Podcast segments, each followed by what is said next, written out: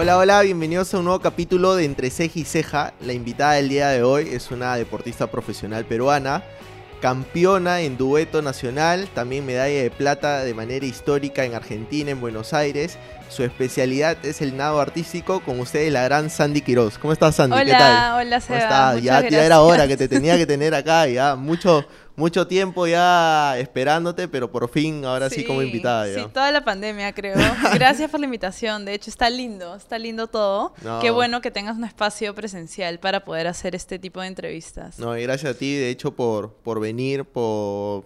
La idea es dar a conocer todos los tipos de deportes, no solo fútbol, y obviamente tú siendo campeona de nado artístico, eh, te tenía que tener acá, ¿no? Me dices campeona, digo como, ¿verdad, no? no, obvio, obvio, pero eso siempre lo he notado en tus redes sociales, que más allá de ser campeona, lo has tenido que trabajar de manera, o sea, lo trabajas de manera humilde, ¿no? No es que, Sí. no es que como que te estés echando flores todos los días de ser campeona, ¿no? No, no, no, no me sale, no me sale. De hecho, en algunos momentos sí es como que ya, ponte, tuve una competencia y ya me fue bien. Voy a poner que me fue bien. O sea, no es como solo voy a dar los resultados de la competencia, sino voy a poner, en verdad, estoy feliz porque me fue bien.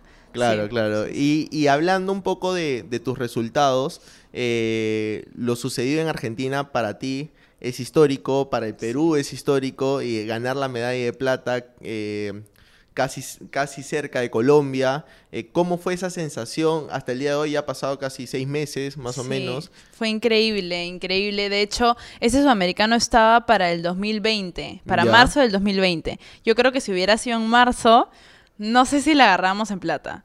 Pero toda la pandemia nos la pasamos entrenando. Por más de que no había piscina en casa, eran como cinco horas, una hora de baile, una hora de Zoom, este, en preparación física, una hora de flexibilidad, una hora de mil cosas como para tenernos activas y no estar como que Y en el plena sillón. pandemia todavía. Sí, en el sillón viendo tele, ¿no? Claro. Entonces mi entrenadora dijo, ni a balas se quedan tumbadas, así que vamos a hacer de todo.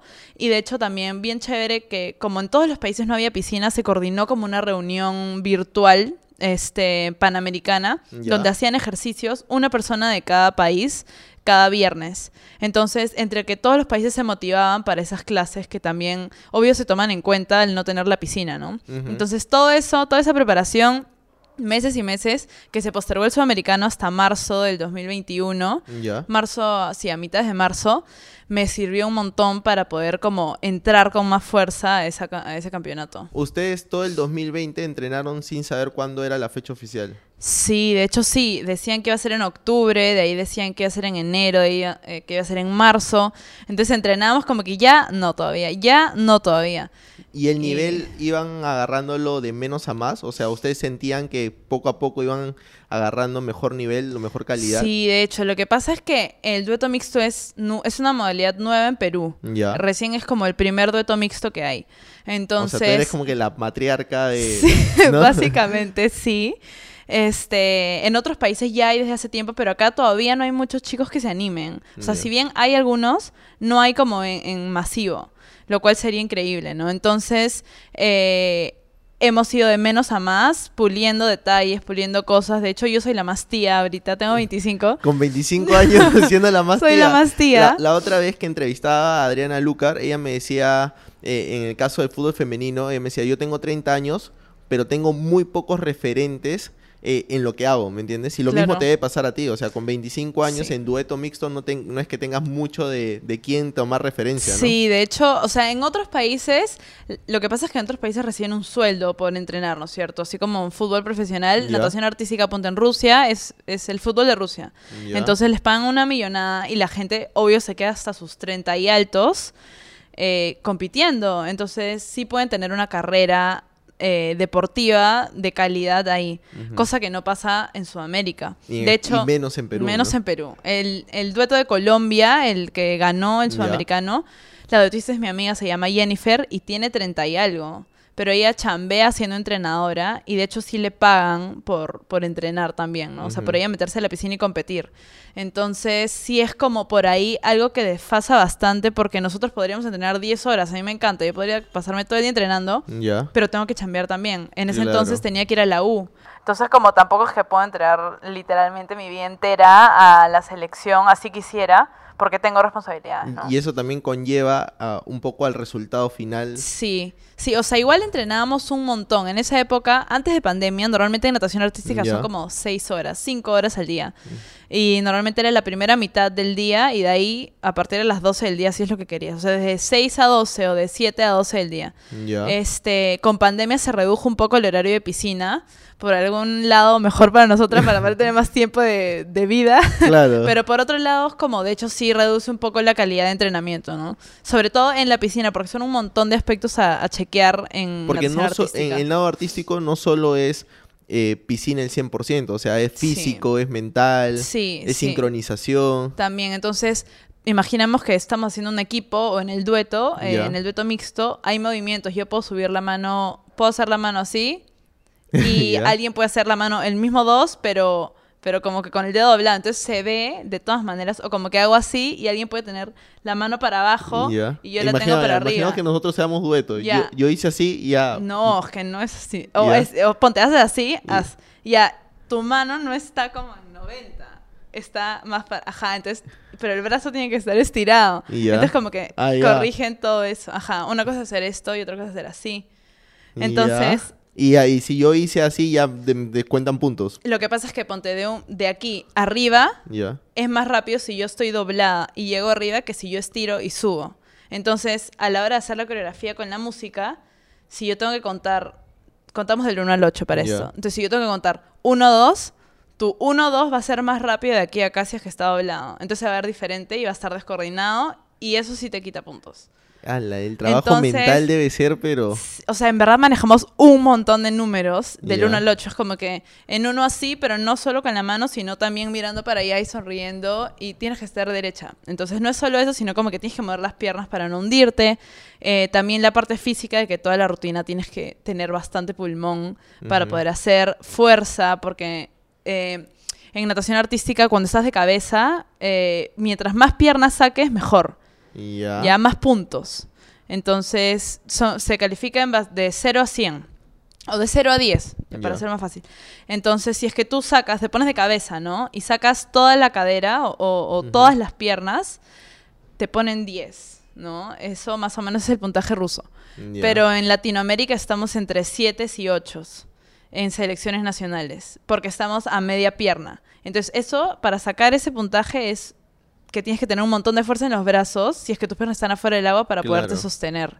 Entonces, en verdad es, ¿Y es co- un montón de trabajo. ¿Y cómo hiciste? O sea, y, y te pregunto en- en- de forma conjunta con el dueto con Álvaro, eh, ¿cómo hicieron para en pandemia preparar todo eso y llegar a tener el sudamericano, o sea, perfecto, ¿no? O sea, obviamente todos van a competir para ganar, pero el resultado que ustedes consiguieron es un resultado histórico como, Sí. como, como lo habían puesto todos los titulares cuando, cuando lo consiguieron, Sí, ¿no? de hecho, eh, terminamos las rutinas de crearlas.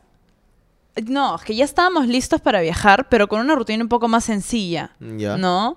Una rutina un poco más sencilla de acuerdo a lo que estábamos en ese momento en el 2020. Entonces fue pandemia, fuimos agarrando más fuerza porque hacíamos un montón de, de preparación física y cuando en julio, agosto nos dicen ya se pueden abrir, o sea, ya pueden habilitar el pase para ya. deportista, mi entrenadora es loquita entrenamiento, Mm. entonces en One dijo como ya. Tenemos que sacar el pase, así sea, por, o sea, bueno, por deportista, ¿no? Entonces, de hecho, sí lo hicimos así.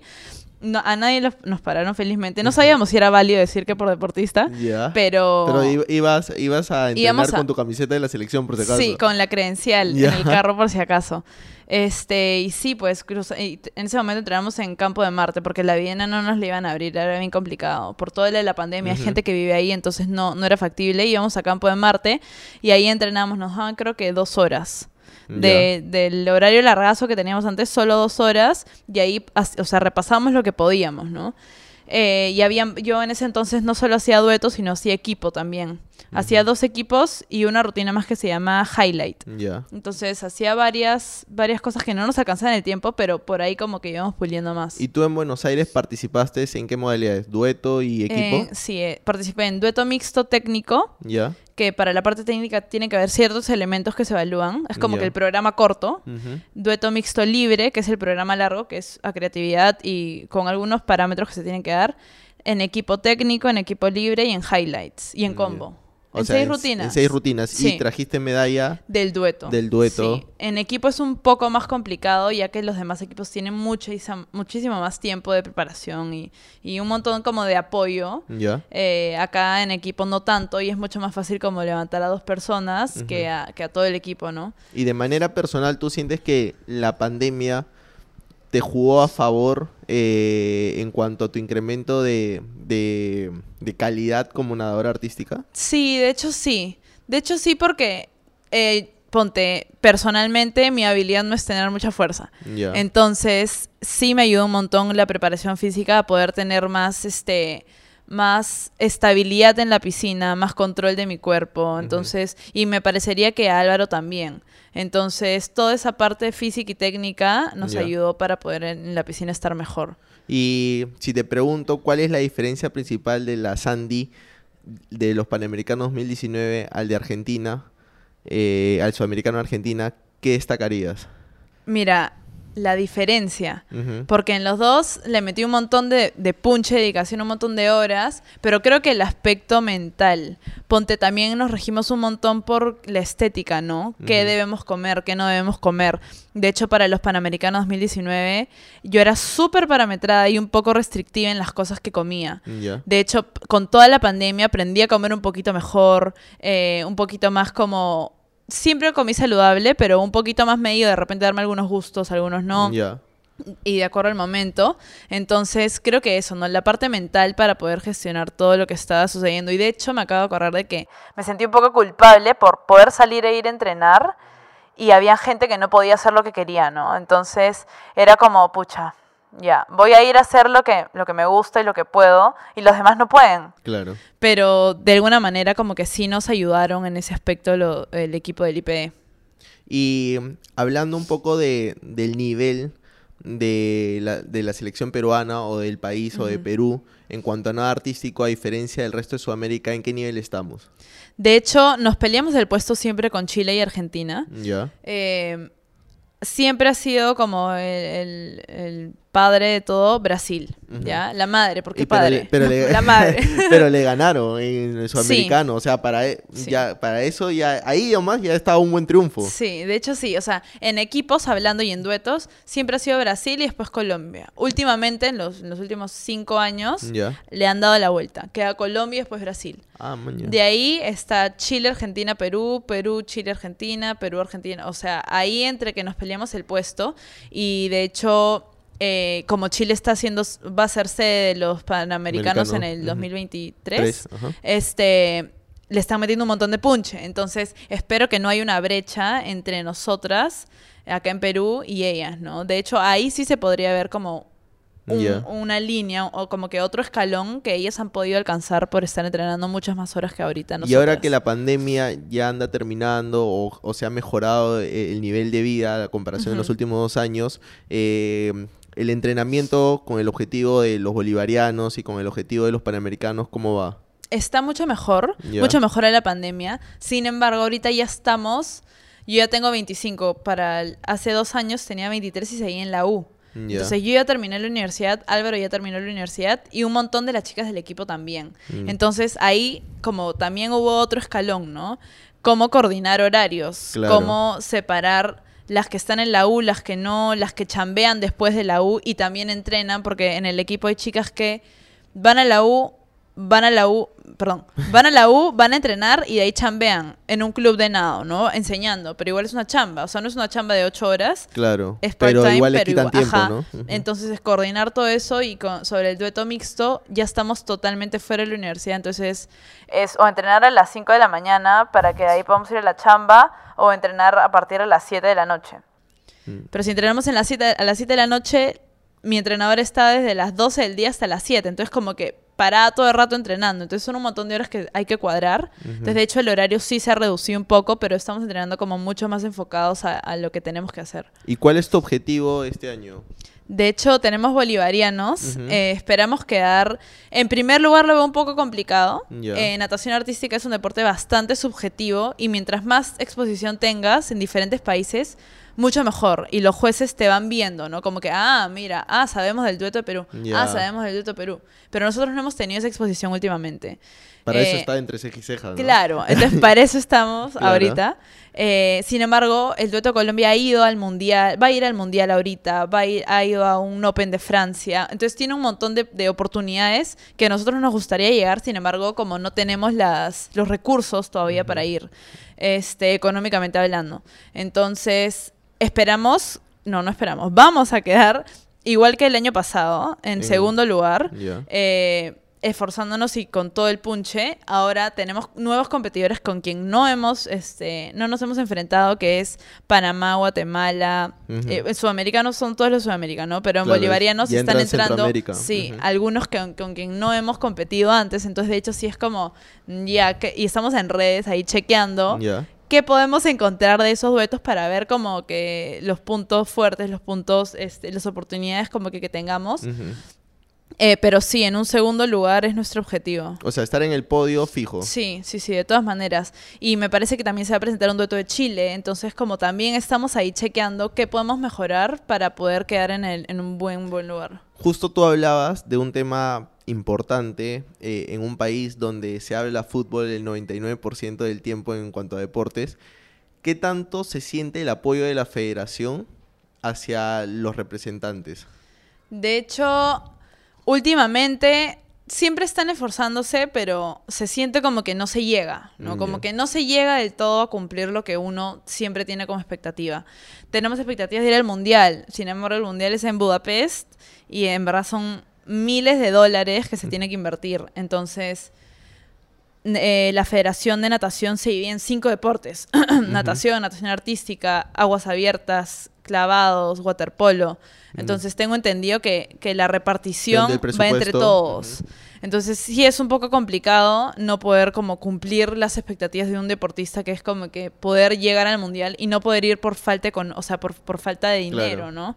Entonces sí. Y ahí es donde ustedes comienzan a buscar apoyo de inversión privada. ¿no? Claro, sin embargo, a veces no podemos hacer tanta bulla, por así decirlo, porque algunos de repente no están de acuerdo con que se exponga este tema. Entonces, siempre para cualquier deportista, para cualquier federación, va a ser un apoyo que alguien externo venga y te ayude, ¿no? Si al final es cooperación para que el país quede en un mejor lugar. Además, tener buenos resultados como el que tuviste en Argentina eh, ayuda a que más gente se, se comience a tener interés en el deporte Claro. y por ende el crecimiento sea más exponencial para todos. ¿no? Claro, es un vaivén, o sea, apoyamos y de ahí nos llega más gente para que se puedan inscribir en academias, para que pueda como masificarse el deporte y haya muchas más personas que se involucren. Eh, sin embargo, últimamente, lo que me preguntabas, tenemos felizmente el apoyo de, de- de un espacio para entrenar, tenemos... eh, la gestión para que se nos den las horas abiertas de piscina en la Videna. También podríamos entrenar en campo, de hecho la Videna es un escenario mucho más equipado. Eh, y tenemos esas facilidades, pero en cuanto a temas de competencias y, y este apoyo para poder tener la exposición, todavía no se llega, ¿no? ¿Y cómo es una presentación de nado artístico? Si te digo, o sea, así como para coquitos, como nivel básico con manzana, porque obviamente al ser, al ser no un deporte muy conocido, eh, nosotros normalmente vemos la participación de Sandy en televisión eh, o lo vemos en internet, pero no entendemos mucho las puntuaciones o por qué escogió esa canción. Claro. De hecho, la canción se escoge entre los, la entrenadora y los deportistas. Como ya, ¿cuál podría ser buena? ¿Cuál, este, cuál va más con, con tus habilidades también, ¿no? Porque tú tienes la opción de, de presentar un tema alegre, un tema eh, de miedo, un tema de terror. Por ejemplo, en Argentina ustedes la, la temática era Halloween, ¿no es cierto? Sí, habían varias rutinas. Ya. En una temática era, ponte, en el dueto mixto era uno de salsa, como salsa jazz. Ya. La otra temática del dueto era entre que romántico, tenebroso. Y ahí en, en los equipos sí, uno era más de como de Halloween, otro era música peruana. Justo traje una ropa de baño. A ver, a ver. Y esas temáticas las escoge. Las escogemos entre todas. Ya. Justo traje una ropa de baño, no sé si se ve. Ahí, hoy. Acá, acá. Ya. Tienen un montón de brillos. Sí. De hecho, tiene que ser como llamativa. Esta es lo que usamos, no para el sudamericano, sino para los Juegos Panamericanos del 2019, Que es como... Era de música peruana, de hecho tiene como un chalequito, tiene un montón de brillos y un montón de decoraciones peruanas. Claro. Este, y pesa un poco. De hecho, Este es como un colibrí, ¿no? sí, es sí. un colibrí y de hecho tiene... Y este- es pesada, ¿no? Sí, en el agua. O sea, mientras Claro. más piedritas tiene y más bonita se ve, más pesa. Claro. Y Y, a- todo eso- también ustedes lo tienen en Entre- consideración. sí, entrenamos con pesas. Ya. Eh, no para la ropa de por sí, sino para sacar No, fuerza. claro, pero, pero sí influye un montón. Este, de ahí nos hacemos un moño. Nos tenemos que poner con lápiz en el pelo, que Ya. es como que gelatina sin sabor. Claro, no que- es para que se quede pegado. Sí, ¿no? para que Ujú. se quede pegado. Y solo sale con agua caliente. Entonces ya nos ves después de la competencia remojándonos media hora para poder sacarnos el colapiz. Y si te queda, al día siguiente tienes como algo pegado en el pelo. De ahí, bueno, el maquillaje, que Ya. muchos piensan que es a prueba de agua. Hay algunos a prueba de agua, pero en verdad son sombras comunes y corrientes que no se salen. Y el otro día una amiga me dijo, ¿cómo haces para que no se te salga? Porque Eso también, ¿eh? o sea, Sí. me generaba intriga al ver la competencia porque todas están maquilladas perfectamente, obviamente presentables para, para concursar Sí. y salen igual, o sea, Sí, y es como, mi amiga me decía, yo maquillo a bailarines y se corre todo, pero es que es diferente el sudor que el agua de piscina. Y de hecho, un delinea, un buen delineador, no digo uno de marca, sino un buen delineador que, que le eches agua y no se corra. La mayoría son así, a la mayoría así lo compres tipo en el mercadito de la casa. No se, sa- no se con despinta. no sale. pero, pero sí es maquillaje el que, el que se tiene en casa y bueno, la ropa de baño que sí es este una inversión. Es una inversión. Y además para cada competencia es una ropa de baño diferente. Sí, de hecho puedes elegir entre repetir ropa de baño si es que es la misma rutina Ya. y si cambias de música, algo que vaya más acorde a tu música, ¿no? Entonces, eh, ah, y los paneles en la rutina libre, que es el programa largo, es impresión artística, dificultad y ejecución. Entonces, en esos tres paneles evalúan ejecuciones cómo son los movimientos. Hay, hay varios movimientos que son conocidos y si se, eh, se desarrollan de una manera un poco confusa o un poco baja de altura. Ya. Este, o sea, que no se te vean todas las piernas o cuando estás boca arriba, que tengas el agua acá y no en, en- como que en las axilas, que es donde, donde más puntos te ponen, eh, eso influye en ejecución, ¿no? Impresión artística es qué tanto expresas, si tu tema es de terror, qué tanto como impresionas o qué tanto haces que los jueces tipo digan, ah, su, en verdad sí lo está interpretando. Y, dificultad y te ha pasado es- y te ha pasado que por ejemplo tú entras al agua lo haces de manera perfecta y ya sabes o sea tú vas mientras vas desarrollando la, la rutina ya sabes que tu puntuación va a ser alta o de como tú me decías como es muy subjetivo depende de, si es que el juez le pareció bien o no De hecho, en verdad mientras hacemos la rutina, mientras más entrenes, obvio, tienes los números y los movimientos más este, em, interiorizados, ¿no? Ya. Ya entre que te salen de manera automática, pero tú sabes cuando hay cosas automáticas que deberías mejorar, entonces piensas en mejorarlo. Pero así es como, si te equivocas en un, en un movimiento, es como, uy, ya, ya la cae. Como que, pucha, madre, la, la fregué en esto. Pero, y de ahí es como, como ya tienes el automático de hacer las cosas, con errores incluidos para poder mejorarlos, sigues, sigues haciendo la rutina, o es como, ya me tengo que correr de esto, que hemos quedado ahorita, que en la parte donde la boya suena pum, tienes que hacer así. Entonces, sí tiene, o sea, tienes que pensar en mil cosas. No me había dado cuenta hasta hace poquito que fue el Nacional, ya que, que me tenía que acordar un montón de cosas y que mi cabeza va a full. Claro, o Sí. sea, porque como tú lo contabas al inicio, es estar en el agua, es pensar el paso, contar, eh, cuando Sí. haces dueto o equipo, ver a, ver a tu compañero. Claro, que no, se, que no se vaya muy lejos, que tengo que avanzar, que tengo que hacer fuerza para sacar altura, ¿no? Este, y de ahí que el movimiento, ponte, si giro la cabeza no es solo así, de repente es como que con onda, o de repente es arriba y en el costado. Son, son millones de detalles que en verdad se entrenan, todos se entrenan todos los ¿Y días. cómo nació tu gusto, Sandy, por, por el nado artístico? Porque además, eh, lo hablábamos antes de, de comenzar la entrevista, tienes una hermana dedicada también al deporte. Sí. Entonces, ¿ya es de familia el tema? O, o- ¿Y cómo tú escogiste específicamente un deporte que no es muy conocido, no? Claro, sí, de hecho, en mi familia sí todos son deportistas, básicamente, o han sido, ¿no? Ahora mi, mi abuelito juega- jugaba fútbol, tiene ahorita casi 80, o 80 y algo, no estoy segura. Pero hasta hace algunos años, cinco años, ha jugado al fútbol. Eh, mi mamá también. Mi mamá ha jugado fútbol, volei, tenis. De hecho, es como un chongo familiar que si a alguien le toca jugar con mi mamá es pucha madre. O sea, entre que es competitiva, picona y juega, todo gana. Claro, Todo gana y es como... O sea, tenías de la sangre. Sí, de eh, todas maneras. La, competi- la competitividad presente siempre. Sí, ¿no? mi hermana se fue al fútbol, siempre le ha encantado. Mi hermano enseña eh, educación física en un colegio. Entonces, este, de ahí me llegó también por default yo estar metida en la piscina. ¿Y, y cómo escogiste nado artístico? ¿Veías mucho las Olimpiadas o Mm, veías no. competencias? De hecho, no fue por ver este Algún- competencia, Ujú. sino que en- donde yo entrenaba natación, mi hermano hacía natación y mi mamá enseñaba en ese entonces natación y a bebés, a bebés nadar, tiernísimo. Y yo hacía natación en ese lugar y no me encantaba. Y al costado vi que hacían natación artística. Y dije, ah, quisiera entrar ahí. Al principio no me animaba y mi mamá me dijo, haz los dos para que pruebes a ver qué tal.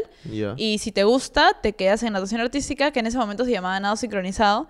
Y si no, te quedas en natación. Y me encantó, natación ¿Desde qué artística, edad, la música y todo. A los ocho fue la primera vez que dije, ya, voy a intentar este, cambiarme a, a nado sincronizado. Que era al costadito, o sea, la piscina la partían en dos, Ya. cuatro carriles con, con los andariveles puestos para natación y la otra parte era sin carriles, que donde veía, escuchaba música bajo el agua, veía piernas arriba dando vueltas y me pareció y saltos, no gente en el aire, me pareció Y desde los ocho años no has parado hasta ahorita. Sí, de hecho, no, de los ocho años entré a academia y de ahí me dio miedo a lo Mm. que pánico escénico, una competencia y dije, no.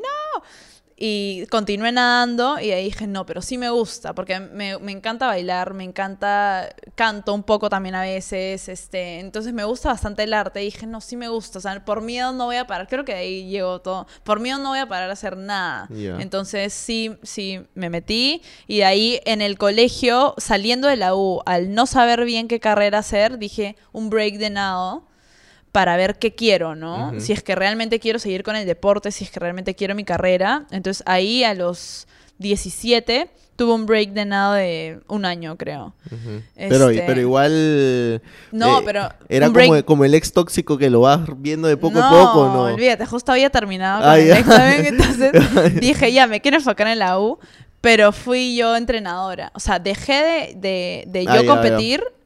Pero yo me hacía cargo de un grupo de chicas en un club. Entonces, este, nunca me alejé, nunca me alejé por completo, siempre estuve involucrada y de ahí dije, después de yo enseñarle a las chicas y verlas competir, y de hecho les, les iba súper bien, dije, ah, puedo ser entrenadora, pero dije también, pero quiero competir yo también, ¿no? Entonces regresé y desde ahí ya como... Y hacia futuro, ahorita. ¿hasta qué edad piensas más o menos dedicarte al deporte o quedar como Claro. entrenadora, no? Por mí, entrenaría toda la vida. O sea, literalmente entrenaría toda la vida. Sin embargo, no sé qué tanto pueda manejar el tema de querer, se- o sea, querer no tener un techo y seguir sobresaliendo y, y teniendo buenas competencias si es que no hay apoyo, ¿no? Entonces, si es que no hay apoyo, es bien yuca yo entrenar en una selección. Hablando de selección, ¿ah? entrenar en club, no tengo problema. Claro, porque al final el club es privado y, Claro. y obviamente hay manera de poder solventar los gastos, pero Sí. entrenar de manera profesional en una selección Sí, por Ah. mí sería toda la vida, pero es complicado. Es complicado si no hay apoyo. ¿Y qué le falta al nado artístico para estar presente en unas Olimpiadas? Eh, yo creo que las chicas que están formándose ahorita. Ponte las juniors, yo creo que ellas podrían llegar en un futuro a, tienen que 17 ahorita. O las que están todavía más abajo, pueden llegar en un futuro a, a- a unas Olimpiadas. Eh, ¿Qué faltaría? Compromiso por parte de todos. O sea, ni siquiera hablo de la federación, hablo del Estado entero, ¿no? Como que el punche al deporte, el punche a, a que abran más piscinas profundas, porque no nos sirve que hayan piscinas donde yo me pueda parar. Ponte, la piscina de la Viena tiene 5 metros.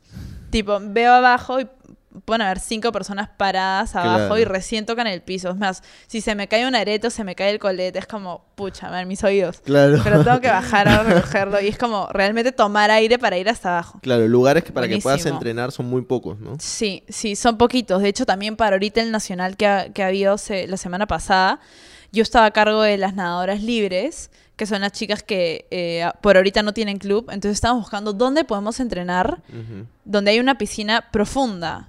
No hay. Entonces todas las piscinas tenían piso, piscinas de coles, piscinas de clubes. Y piso me refiero a que sean más de un metro, más de dos metros, más de un metro ochenta. En un metro ochenta ya podemos hacer, pero más de dos metros y medio sería Sí, como tú dices, o sea, es en conjunto, ¿no? El trabajo, pero principalmente el gobierno dedicarle mayor atención al deporte, como lo ha hecho Sí. en Colombia, que por ejemplo tú puedes ver, eh, y tú me decías, ¿no? Y lo vemos en el tenis, lo vemos en el fútbol, lo vemos Sí. en la natación, que con apoyo, obviamente, la calidad de, la, de los deportistas mejora, ¿no? Sí, y de hecho en natación artística es un poco complicado porque como es en equipo, no es tanto... Hay competencias individuales, pero ponte, en las Olimpiadas no se incluye el solo. Entonces, por ahí que apostamos un poco más por los duetos y los equipos. Sin embargo, en natación, que tenemos la misma federación, sí hay un poco más de llegada, hay un poco más de exposición también. Claro. Alexia, que acaba de regresar Sí, de, sí, de, mm, de los sudamericanos de la juventud, le fue increíble. Entonces, esa exposición es la que se necesita para que hayan también marcas que apoyen y de hecho como que se creen piscinas profundas y apuesten por el nado. Sí, la otra es eh, entrevistar a Lucas Arrioleca, eh, clasificado al Mundial de Lombard, y me decía, nosotros tenemos que hasta convertirnos en influencers para poder gestionar ingresos Sí. Que no los podemos conseguir con, eh, de, manera, de manera directa con el Estado, ¿no? Sí, de hecho sí, o sea, desde ropas de baño, ¿no? Alguna vez me habrán dado algún descuento por una ropa de baño, me habrán regalado cosas, eh, o para la alimentación, pero eso es extra, ¿no? Pero cosas como realmente que necesiten el día a día, pesas, ligas, bandas para O hasta el entrenar. propio seguro, ¿no? Que no sé si te Sí. lesionas por A o B haciendo algún entrenamiento. ¿no? Claro, o eh, masajes de recuperación, un montón, un montón de cosas que en verdad deberían poder ser solventadas por el Estado y no lo son, ¿no? Porque no hay todo un programa, no hay un ministerio del deporte todavía. Claro.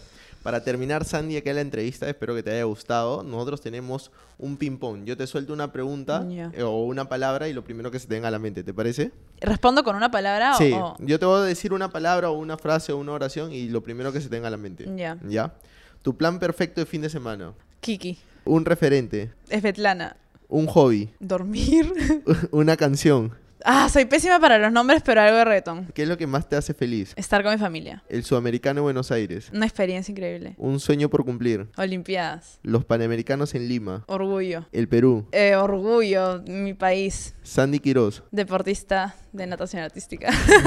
Gracias Sandy, gracias por tu tiempo. eh, espero que te haya gustado, como te dije. Era un poco conocer más del deporte, más de ti. eh, de hecho, lo haber logrado en, en Argentina, la medalla de plata, ha sido histórico para el país, ha sido histórico para ti, ha sido de orgullo y espero que el crecimiento siga de manera exponencial y que más personas te vean como referente para que puedan tener esta oportunidad de dedicarse a este deporte. ¿no? Gracias. Por otro lado, también pedirle a la inversión privada que si es que, no sé, si es que tienen algo, un adicional para que puedan apoyarlo a ustedes, para que estén presentes en Opens, en el Mundial, en, o sea, en los viajes, lo- la cosa más básica que ustedes necesitan, ¿no? Sí, de hecho sería increíble que más gente se sume a apoyar, así sea con un poquitito, para que se pueda seguir desarrollando este deporte y mm, desde más niños, ¿no? Se animen a ver qué es natación artística y que no tienen que hacer una rutina de princesas o, o algo así. Pueden hacer rutinas de superhéroes, pueden hacer rutinas de cualquier cosa, de fútbol si quieren, pero en el agua, ¿no? Entonces sería increíble. Claro. Y obviamente desearte los mayores éxitos en los bolivarianos y en los panamericanos. Gracias, muchísimas Nada, gracias. Gracias, Andy. Eso ha sido todo por hoy. Ya saben, suscríbanse, denle like, compártanlo y si les gustó, comenten también. Nada, un abrazo y nos vemos en un próximo capítulo. Chao.